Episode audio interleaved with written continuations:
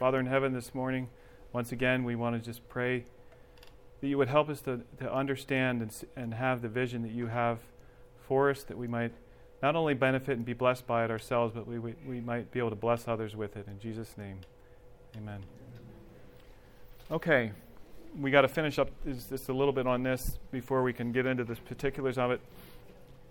The model, the model that I follow is called the Albrecht model. Now, I put the Albrecht TEC model on there because um, what, what Sean had asked about a little bit ago, we're going to have to address. Um, Dr. William Albrecht lived, uh, well, he died in uh, 1976, was it? 1970s. Um, but he, he worked at the University of Missouri for about, uh, in re- soils for about 40, 50 years. He was actually a soil microbiologist. Um, but he, uh, uh, I'll have to shorten a version of the history of this, but he began to wonder why some, because of some of his reading and everything and some of his, uh, his, his research, why some ground would grow healthier crops than other ground would grow. Why some animals on pasture would be healthier than other animals on other pasture. What was the difference? And so his life work was really um, involved in answering, answering that question. And I believe that he answered that question.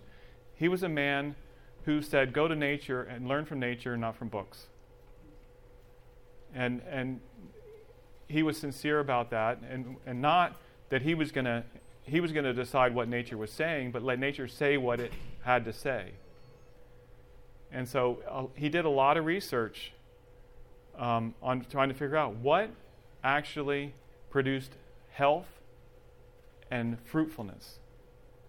Because, the, and remember, that's the admonition from the very beginning in Genesis be fruitful and multiply and fill the earth. And so that was his, what, how could we nourish the animals and ourselves? And of course, it was a big issue. This was back in the 20s and the 30s, in the 40s and the 50s. So this has been understood for a long time, folks. It's not one of those things that's, that's just a recent phenomena. It's just, it's been heavily, heavily suppressed. Sorry. What books? Um, can I answer that question after the class? I'll answer, I'll answer. Just come up and ask me that. She was just asking what books could we read about it. Um, it, it, there, there are some, and I'll and I'll share some of that. I'll bring some of those books that I think are useful, useful books. There's, there's certainly others. The challenge is that that um, you always, and almost all of them, you find some deviation from it. And we're going we're gonna have to look at some of those deviations as they affect this actual model. Um, so what he did is he, tra- he did a lot of research at the University of Missouri at their, at their research farm there to find out what, what combination of minerals would provide for the por- proper porosity that would provide for he was a bi- he was a biologist and so his ultimate goal was how could I get the biology to be fully functional. And he came to recognize that if he got the chemistry right and he got the physics right, that the biology would then be able to thrive. He also did research. He, he, would tra- he traveled around the world and he, and he examined, he, he sampled soils and analyzed soils that were growing these beautiful eh, places like you've heard of the San Marzano tomato. Well, a lot of things are grown that are called the San Marzano tomato, but it's kind of like the Percheron. Well, it was originated from San, the San Marzano Valley in Italy. It was another one of those places with a highly fertile um, area. And so it grew. You don't know what a San Marzano tomato tastes like. It was referring not to a particular variety. It happened to be the plum type tomato that they grew, but it happened to be because it, it was a tomato that was, it's kind of like the Jersey tomato. I grew up northeast of Philadelphia, Pennsylvania. The Jersey tomato was like God. Um, and everybody raved about the Jersey tomato, and it was a really good tomato and everything. Of course, I'm not sure how low our expectations are, but a lot of things can be good if your expectations are low enough. But no, it was a, re- it was a really good tomato. But, um, but the, the, uh, the San Marzano tomato referred to the San Marzano Valley, a tomato from the San Marzano Valley. So anyway, he, he traveled around and he looked at, a, he, he analyzed a lot of these places, and they kept coming back very similar. The chemistry kept coming back very similar. The structuring of the soil kept coming back very similar. And it wasn't related to texture. What do I mean by texture? I mean how much sand, silt, and clay are in the soil. it wasn't based on the texture, it was based on the chemistry and the physics that, were, that existed in that soil. Because, look, folks, some of us are clay. We got a lot more clay than we have sand. Some of us have a lot more sand than we have clay, and uh, some of us have a combination of the sand, silt, and clay. That's the, that's the textural components of the soil, but it's not the structure of the soil. And um, so he decided, you know, and, and we're going to get into what he, what the conclusions he came to. Um, he decided, well, humus is the most stable form of, of everything that was once living. And so he decided, and he said that ought to come, that ought to measure similar, if it's the right model, it ought to measure similar to that as well. And when he analyzed it, it did. It came out to almost the same chemistry, it's the same um, proportions of chemistry. And so then you put it to the test, and you see if you apply this print, these print, the, that chemistry, will the soil develop the right structure? In other, so so it can breathe. When I say structure, I mean is it properly constructed? And we're going to see how that's done. We talked about tillage, and I don't know if you saw that screen up there calcium, magnesium, and tillage. We're going to talk about it. You know how that allowing that, getting that soil to breathe can be achieved in two different ways.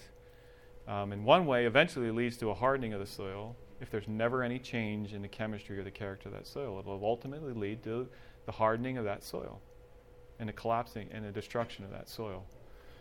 Um, so the, the real question was to put it to the test. Would it confer health? Would it confer immunity? Would it confer fruit bearing? Fecundity is the word he would use. That's just a, um, a, a word that's not used a whole lot in, the, in everyday English anymore, but it just meant the ability to bear fruit, re- the ability to reproduce. And so he put it to the test, and, and he, he came to the modeling that he came to, and it's consistent with the biblical requirements for pr- providing life, an abundant life, and the bearing of fruit, fruitfulness. Um, and so then he started, to, just to make sure it was correct, he started taking and deviating from it. And remember, I was telling you earlier that he, he's the one, he could take uh, rabbits, dogs, different animals, he could take them within two or three weeks, he could make them infertile. And he could take those so, same animals and make them fertile again in a few weeks, back to, to where they were. He would breed animals, and you know what they do? They get bigger. The same, the same supposed species, of, uh, there's pictures of this, they're rabbits they kept getting bigger and bigger and bigger. And when he reversed it, they got smaller. With each generation, smaller and smaller and smaller. Um, so he put it through all the ringer and uh, to, to test it from every angle that he could because that were his criteria. The same criteria that we establish from the Bible is the what a soil should be able to do. And it should be applicable anywhere. If it's true science, it should be able to be applied anywhere not just under specific conditions or specific circumstances. Now, remember, we're going to talk about environmental influences. That's the other part of a growing system. And so that's the external influences on the, on the soil system. It's like, just like the external influences on us in the culture. We have influences that are, you know, pressed upon us all the time. And the real question is how do we deal with them? Because sometimes you can't stop things from, from happening. The key is buffering. The key is the ability to, to move things in a way that there's enough reserves, that there's buffering there that can offset the stresses being put on the system that are trying to destabilize it and unbalance it. And we have the problems we have today. The whole, the whole climate change and environmental thing has been hammered, but there's not real understanding of it. People put because it's a pol- more of a political thing. Yes, the earth is, is falling apart, but we're not applying the right reasons to why it's falling apart. Like people, the, the environmentalists, and I don't, I'm not being critical of people like that, saying they're bad people or anything like that, but they'll come up to me and, and we get in a conversation and they'll talk about the carbon in the air and, and, and how bad all that is. I said, well, why? Plants love carbon. Why are they not?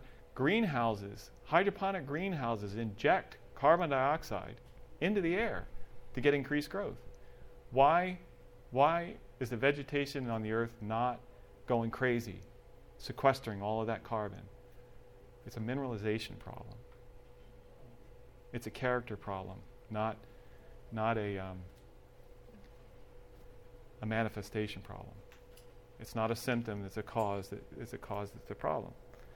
Um, but they don't like me saying that, so I won't say any more about it. Um, we have to, we have to, um, so we're going to look at that. We're going to look at the modeling. What's we're going to look at what it's what creates those conditions. But we probably have to do some terms here. And I meant to have. I apologize. This is the other presentation where I had some some um, stuff to show, and it didn't wind up didn't wind up getting put on here. Um, we need to understand a few things. What I'm going to share here is is I'm going to tell you how the soil works. It's not fantasy, it's not speculation, it's how the soil actually works. Okay? If you don't know how it works, you're not going to know how to work with it. Um, we have terms up here total exchange capacity and cation exchange capacity. Well, what is that? In the soil, you have what are called colloids. Colloids are simply particles in the soil that have a charge to them. That's all it means. And so you have clay colloids, and they have a charge to them. It's a, it's a net negative charge to them. You have humus colloids, humus materials that are broken down into a stable form. They now take on a charge, so they're a colloid. The root hairs in the soil are a colloid because they have charge on them. So that's all it means. And so when we and that's what we're going to be talking about when we're talking about total exchange capacity and cation exchange capacity. What is, what is it, what is, what is this capacity we're talking about?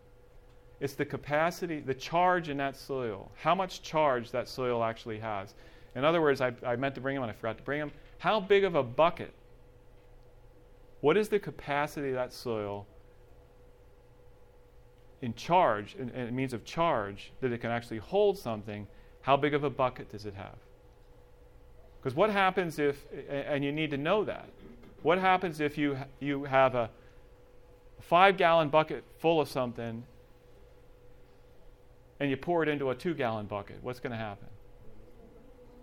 It's too much. What if you have a five gallon bucket and you have a two gallon bucket full of water and you pour it into the five gallon bucket? Is it full? No, it's not full. And so this is a matter of knowing how big is the bucket. And when it says exchange capacity, it's where it says cation, we're going we're to talk about the difference between total and, and exchange capacity and cation exchange capacity. Cations are elements in the soil that have a positive charge. Electrically, they have a po- net positive charge. And these colloids have a net negative charge. And so they're attracted to each other. You guys learned this in your physics, right? That like charges repel and, and opposite charges attract and everything. So they, they, the cation elements, which we're going to look at, I don't want to get too complicated with this because, uh, you know, I don't want to lose you. But cation elements, they're calcium, magnesium, potassium, sodium. Those are positively charged elements. They are held on these colloids in the soil, whether they're clay colloids or humus colloids. They can actually be attracted to the root hairs as well um, if they're in solution. And this is the, the dynamics, the way this works, is how the plant gets what it wants in the soil. So cation exchange capacity is just saying how big the bucket is, how, how many cations, how many charges are in that soil, and therefore how many cations can be held on those charges. So do I have 100 charges? I'm just throwing numbers out here to try to. Do I have 100 charges, charge sites that can attract 100 um, positively charged cations? Or do I have a thousand? Because it's going to make a big difference on what you have to do to address the needs of that soil. We're like that ourselves. We all have different capacities. God doesn't. Uh, I, I'll, I should. I'll share this story, but God doesn't expect us. Remember the parable of the talents? We have different capacities, and God does not expect us. If our bucket is a five coin bucket, and we don't fill it all the way up, then we're not we're not um, giving our full capacity to life. if we're a two coin bucket, he doesn't expect us to be a, a five coin bucket, but he expects us to increase, and this can increase. And the key is it'll come back to that humus and the organic matter, and hopefully you'll figure out that I'm not an enemy of organic matter. Um, it comes back. The key is the, is the humus content. Humus is 30 to 35 has 30 to 35 times more exchange sites than the clay colloids in the soil do. So if you build the humus levels in the soil, you build capacity. There's another issue with the clay part of it. And it's, remember when I was sharing, t- talking to you about um, how we can drive yield at the expense of future yield? Well, one of the things that happens is by using certain chemistry, these, these clay plates, and I don't have diagrams, I figured that was going to be too much, but drawings of it, there are two one, what they call two one clays, expandable clays, and there are, there are um, single layer clays. These two one clays, and I'll show you the capacity difference. And by destroying these two one clays, which is what this chemistry does, in order to kick off the nutrients and make them available to get the yield. But, in, but your future capacity to produce has just been reduced. But what happens is when you've got a when you've got a those two one what they're called as two one clays and uh, they may have a bucket that's 80 to 100 gallons. And when that when that structure is destroyed, it drops it to 20 or at best 40. Sometimes it drops it down to 10. So you can actually you can actually reconstruct some of those clays. It's a hard process to do, and it takes time to do it, but you can actually start reconstructing some of those clays to back to what they were, again, to increase capacity. It's not done very often because there are very few people even working with this kind of modeling. And going, I found even the people that are working with this kind of modeling, they're content just to be okay just to get the crop. They're just they just they can eliminate some of their problems. And then there's people out there they're going to do everything that they can to improve their system to its fullest capacity. And there's not a whole lot of people doing that, but it can be done. Yeah. You're going to really well. It's actually when when you get down to you, your soil stru- uh, your soil texture components. Well, it's a it's a it's a it's a aluminum uh, aluminosilica crystalline structure. Clay is not actually a smaller rock fragment. It's been reorganized into a crystalline structure. And the backbone is aluminum and silicon. And we're going to talk about, hopefully, eventually, silicon. It's not one of those things that's even paid attention to. It's, a, it's one of the most abundant elements on the earth. And it's just assumed that it's, it's fine. It's one of the keys to reconstructing clays. Because what happens is silicon gets knocked off and aluminum takes its place.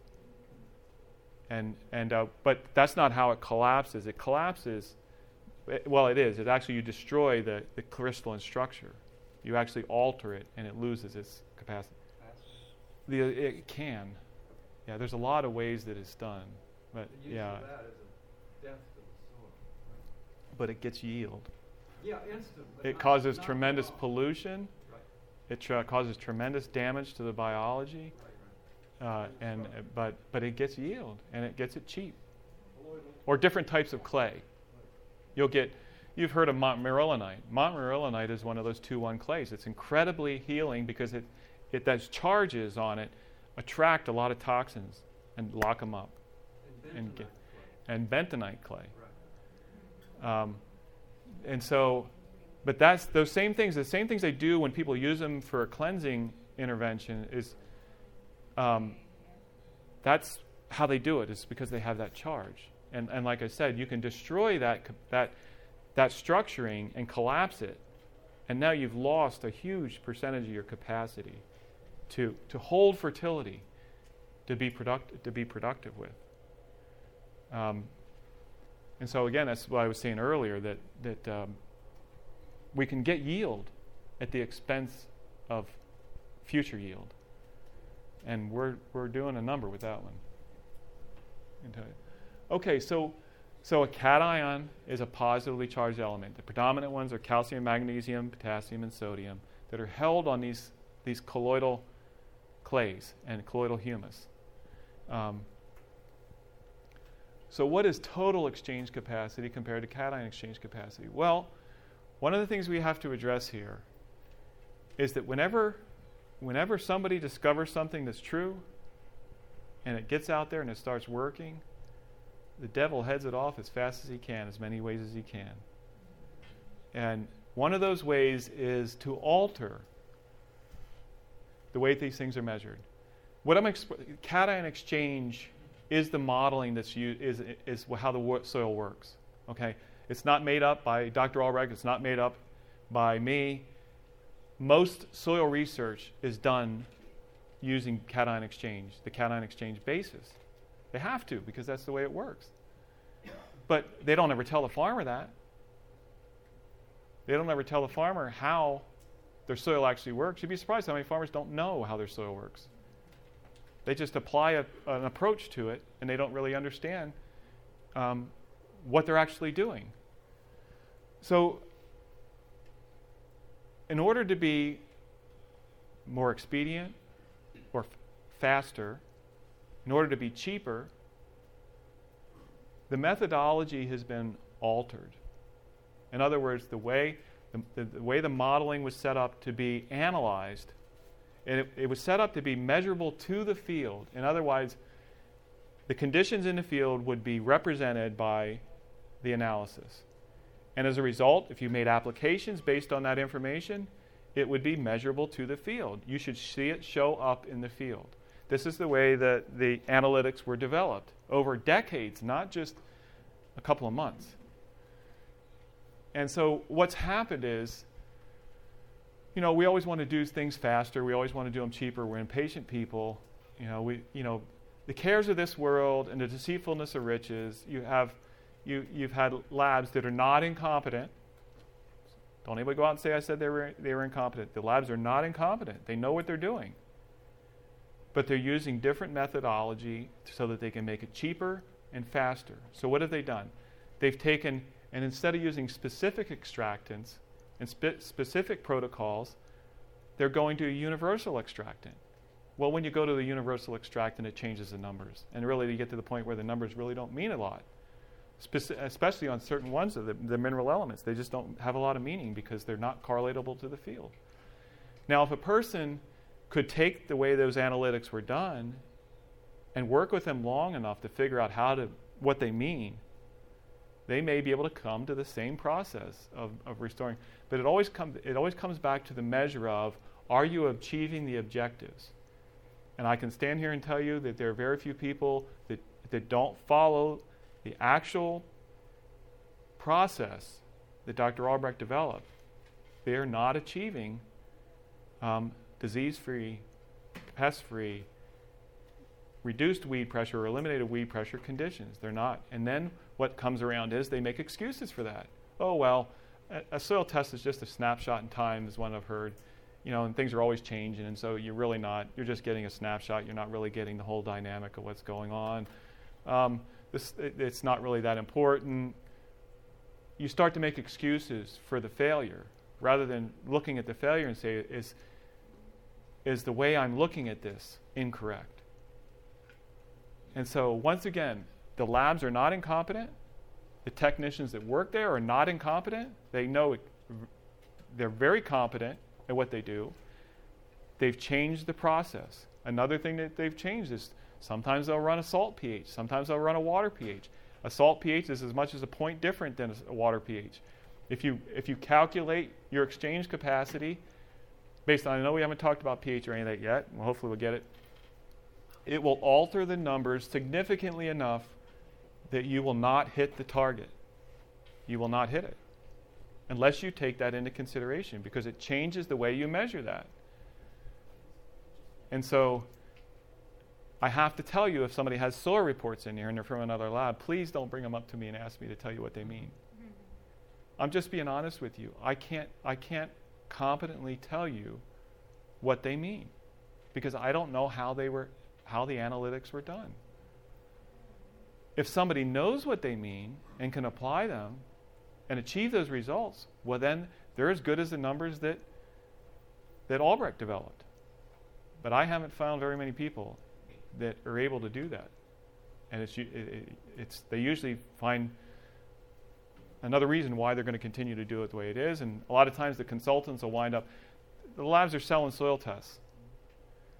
And I'll, I'll show you the difference between a lab that comp- is accurately doing it the correct way. They can run about 350 samples a day.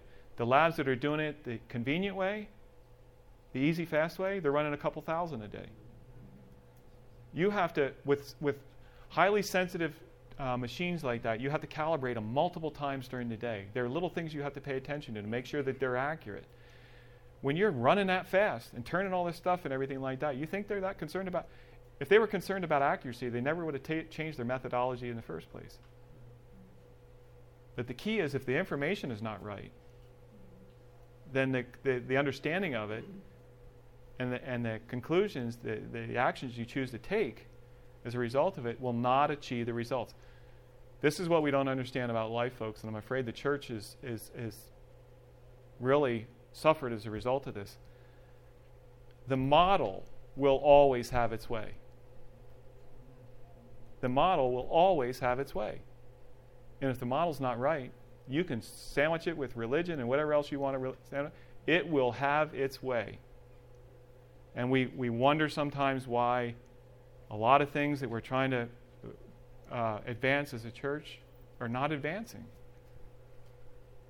And again, I, am not being critical of people. I just think we need to start.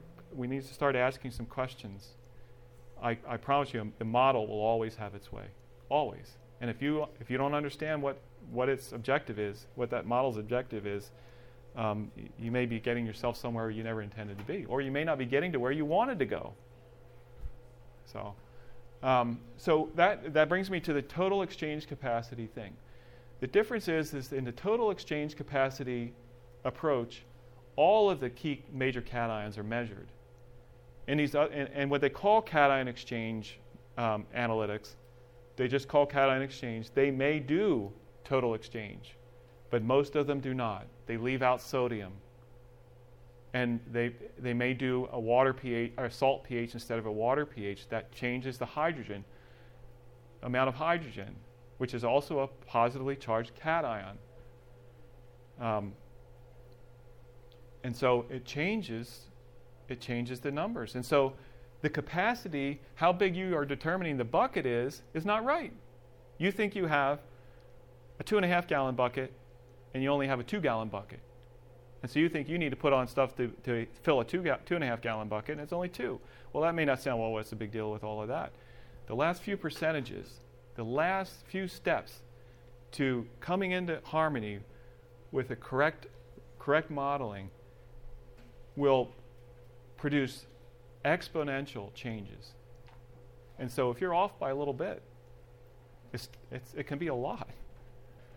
There's, there's a lot of there's a lot of methodologies out there, and we could spend hours just going through all of the all of the different ways that the analytics are done. But the, the, the analytics that have demonstrated themselves in the field to be correspondent to the field are Albrecht's total exchange capacity analytics. Now, um, like I said, if you, if you don't measure everything that's going into the bucket, how can you know how big the bucket is? You can't know how big the bucket is. And then all your, all your applications as a result of a different size bucket are going to be off. And so you have to you have to measure everything that's going into the bucket accurately. If you don't measure everything going into the bucket, you don't know how big a bucket it is to determine the, to determine the size. Now of all that, so now you've got a big bucket. Say you have a five gallon bucket. You know what the capacity of that soil is to hold these nutrients. Now we're not we're not talking about all the nutrients here yet. There's anions, the negatively charged ones, nitrogen, phosphorus, sulfur. We're going to talk about those after this. But this is a key part of it because this part of it is what allows the soil to breathe. And then everything else works because of this. Um, so the next thing we need to look at is now we know how big of a bucket we have. We have how much charge capacity there is to hold these cations, these positively charged cations. We have to look at the percentage of the bucket that's filled with them. Now, this, this term is a term that they use called base saturation percent.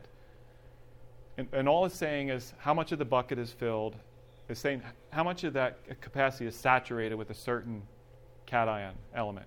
How much of it's calcium, how much of it's magnesium, how much of it's potassium, how much of it is sodium.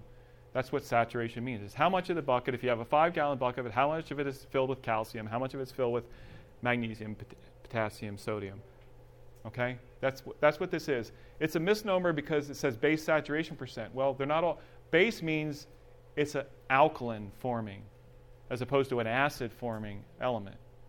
So its reactions will produce alkalinity, and that's base. That's what base means. It'll uh, be a base reaction. It'll produce alkalinity as opposed to acidity.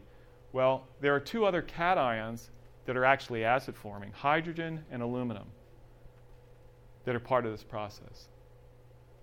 And so it's a misnomer because it says base. It should just say saturation, uh, you know, cation saturation percentage instead of base saturation because they're not all alkaline forming. Those two are those two are acid forming in it. But it's really all is it saying all is it that is is how much of the bucket is filled with each of those elements. What percentage if if 5 gallons is 100%, well is how much of that percent of the bucket is filled with each of those things. That's all that is. But there's this very specific amount of the bucket that should be filled with each one of those in order to achieve, um, achieve the, the porosity in the soil, the, stru- the proper structuring of the soil.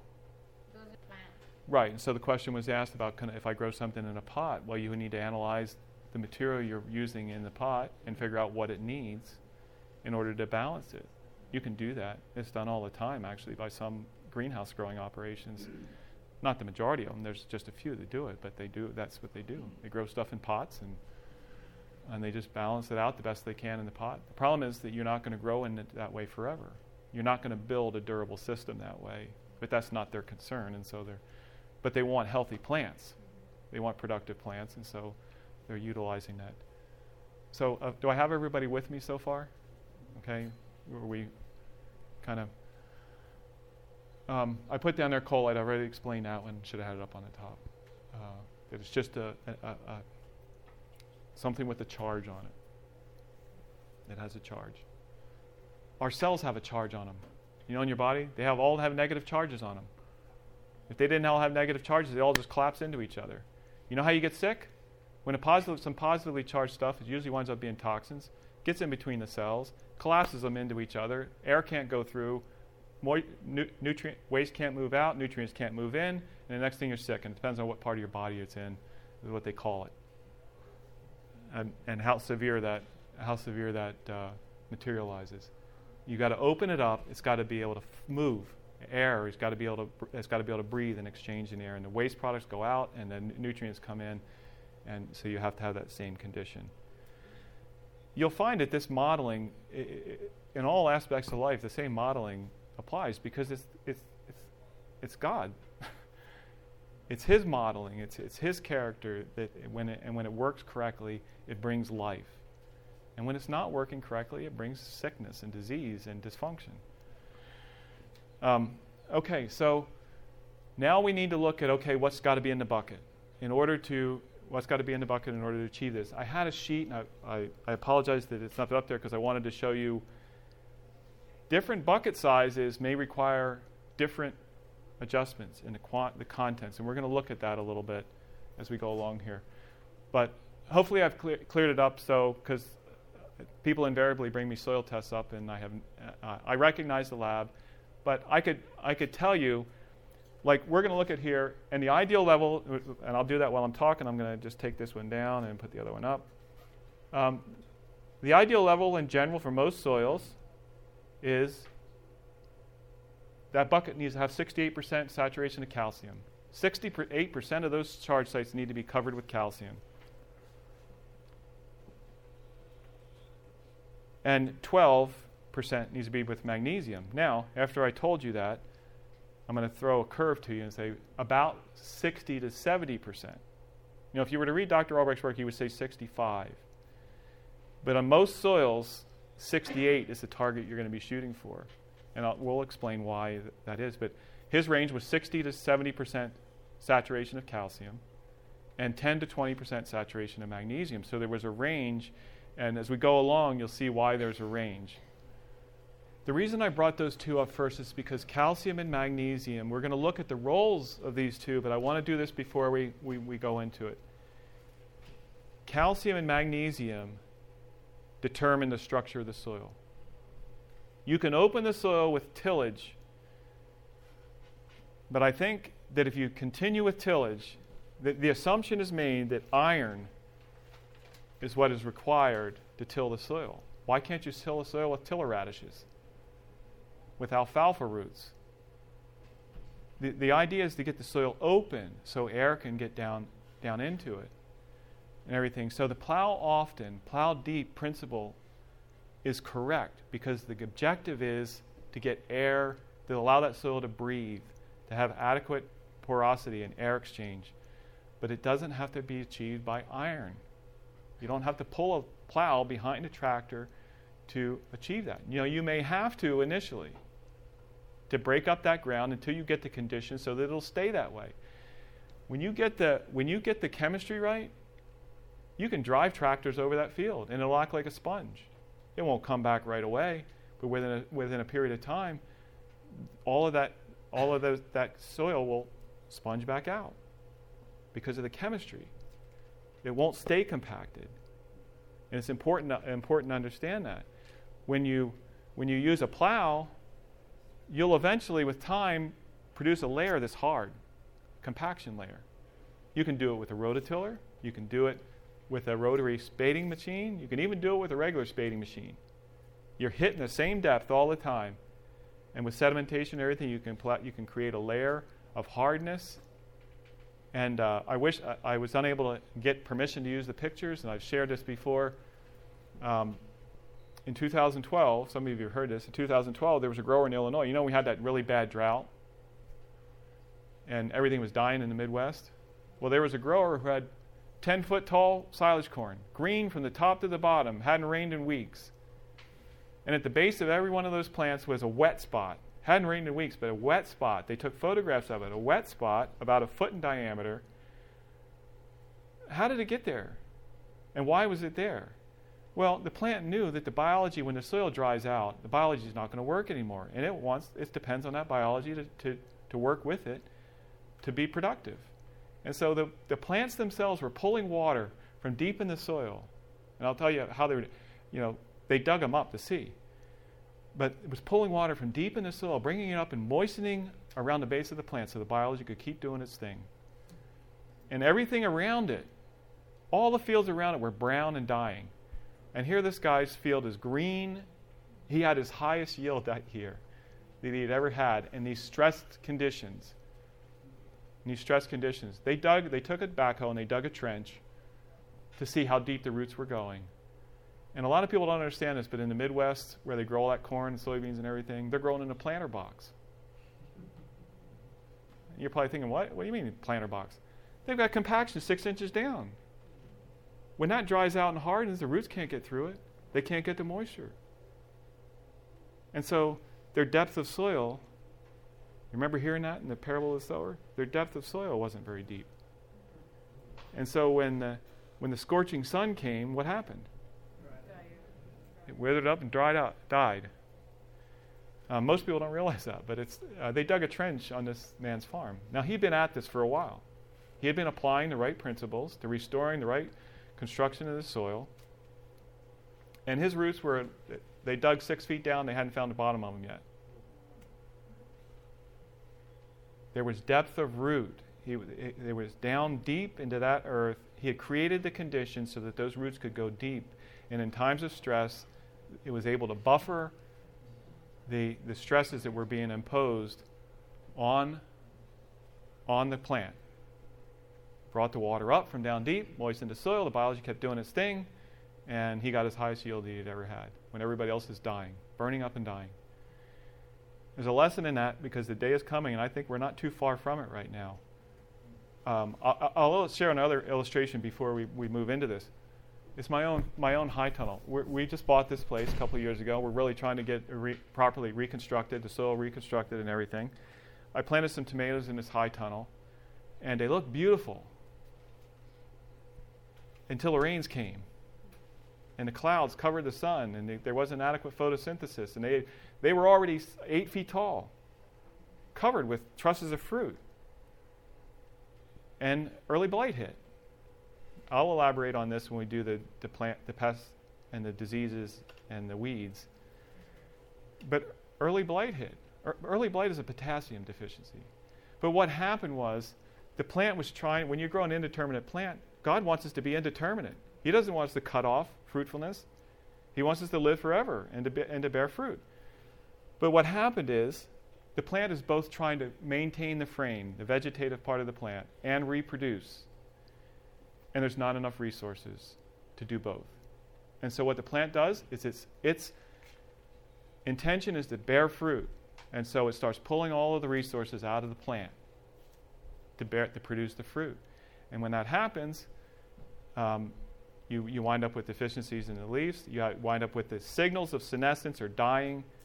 And what the behavior of the alternaria, which is the causal a- agent in that particular case, uh, begins eating the leaf and destroying it. It's a potassium deficiency from stress. There wasn't enough. It's called hidden hunger. And I believe, folks, we're in that boat where we feel we're doing a whole lot better than we really are. But when the stresses come, when, the, when a crisis comes, I hope it's not going to happen to a lot of us, but I'm afraid it might happen, hopefully, with enough time for us to recognize and get ourselves better nourished. But they're going to look like my tomato plants did. They look terrible. You know the interesting thing? You know, I know how that's why it is because there wasn't quite enough there. It was hidden hunger. There wasn't it wasn't fully nourished. It wasn't fully functional. When the, when the stresses went away, they greened up on the top and they started, they hadn't died yet. They looked like they were about dead, but they hadn't died yet. They greened up and they started growing. They started looking beautiful again. Um, there's a lot of other lessons in that too, but um, we need oil in the lamp. That's what that parable is about. We need oil in the lamp because there's going to become a time when you can't buy or sell. You can't do the things, put the inputs. There's a famine in the land for the Word of God. It's not just you know, soil amendments to put on your soil, but it's, it's the nourishment that we need spiritually. We're not going to have. Have we put oil in the lamp? Is our lives stored up that, that so that we can endure in, in, a, in a situation where the stresses are, are extreme? And we need to be able to. Okay. So it's calcium and magnesium that determine the structure of the soil. So let's just go through it because I have a couple of drawings. They're uh, rudimentary drawings, but um, let's start going through this a little bit, and we'll get to that. Cal- calcium and magnesium are more. A lot of people look at them as just pH adjusters. pH is just a measure of hydrogen. How much hydrogen? How many hydrogen ions there are in the soil, or the, how much acidity there is. It doesn't tell you what's what's. It took the place of. It took the place of something. So it, Conventional wisdom is you just adjust the pH back because it affects the availability of other nutrients. And so you just adjust the pH back. And it doesn't really matter what liming agent, they call it a liming agent. There are some calcium and magnesium sources that are not liming agents. The only reason is because they don't produce uh, calcium carbonate. and so they don't, they don't change, they don't neutralize some of the, the, the hydrogen. But they're also nutrients. They're not just pH adjusters, they're nutrients. And so pH is not just telling you where the acidity level is, it's telling you that you're missing nutrients. Now the real question is which ones are you missing? The pH doesn't tell you anything about that. It only tells you you're missing them. And so you've got to have some other measure, means of measuring what's missing. Okay, so here are the roles of calcium. We'll just go through these real quick and then we'll look at the, how, how it works with uh, structuring the soil. Calcium is, is vital in cell wall construction, cell division, cell membrane function, and material transfer in and out of the cells. Everything goes into the plant on the back of calcium. Everything. Calcium facilitates the uptake of everything else. There are other nutrient elements that can facilitate some of those things getting in, but it creates a different dynamic than calcium does. Soil structure it's, it's in, has, plays a role in soil structuring and it's an immobile element. In other words, when it gets into the plant, it's built into things and, it, and it's there. It's not mobile, it's not going to be pulled back out, and moved into plant. This is important when we look at the de- when we look at the uh, deficiencies symptoms and everything. Where you'll see the symptoms of deficiency when you have a calcium deficiency. Okay. Does everybody have everything off that you want? I, I can't go into a lot of detail on each of these different aspects because we never we, we never make it through the. That's why I was saying it's like a five day thing instead of. okay, here's here's some of the deficiency and excess symptoms. In a deficiency, the terminal buds die. That's the growing tip. The growing tip will die. Young leaves will kind of take, get a hooked appearance to them, can. Blossom end rot on fruit. Now, that can be a deficiency of calcium, but not necessarily in the soil. Because if you don't have enough moisture in the soil, calcium won't move in the soil. And so you can get blossom end rots just simply because the soil is too dry. Uh, you will also see that that can also happen because calcium is kept mobile by boron. We're going to look at boron, but calcium is kept mobile by boron. If there's not enough boron, calcium is not mobile enough, you can also get the same problem. It's an interdependent system. There's not independent, okay, there's not, uh, it's not independent of, things are not independent of each other. Excesses, um, the biggest problem with an excess of calcium in the system is it ties up the other nutrients. It controls all of the other nutrients in the soil. And so you usually get symptoms of other nutrient deficiencies because those, those nutrients are being suppressed or tied up. And so they're not, they're not, sufficient at, you're not sufficient for the crop to grow right. So you'll see symptoms otherwise. Okay, um, our time is up, so we'll have to stop there. This media was brought to you by Audioverse, a website dedicated to spreading God's Word through free sermon audio and much more. If you would like to know more about Audioverse, or if you would like to listen to more sermons, please visit www.audioverse.org.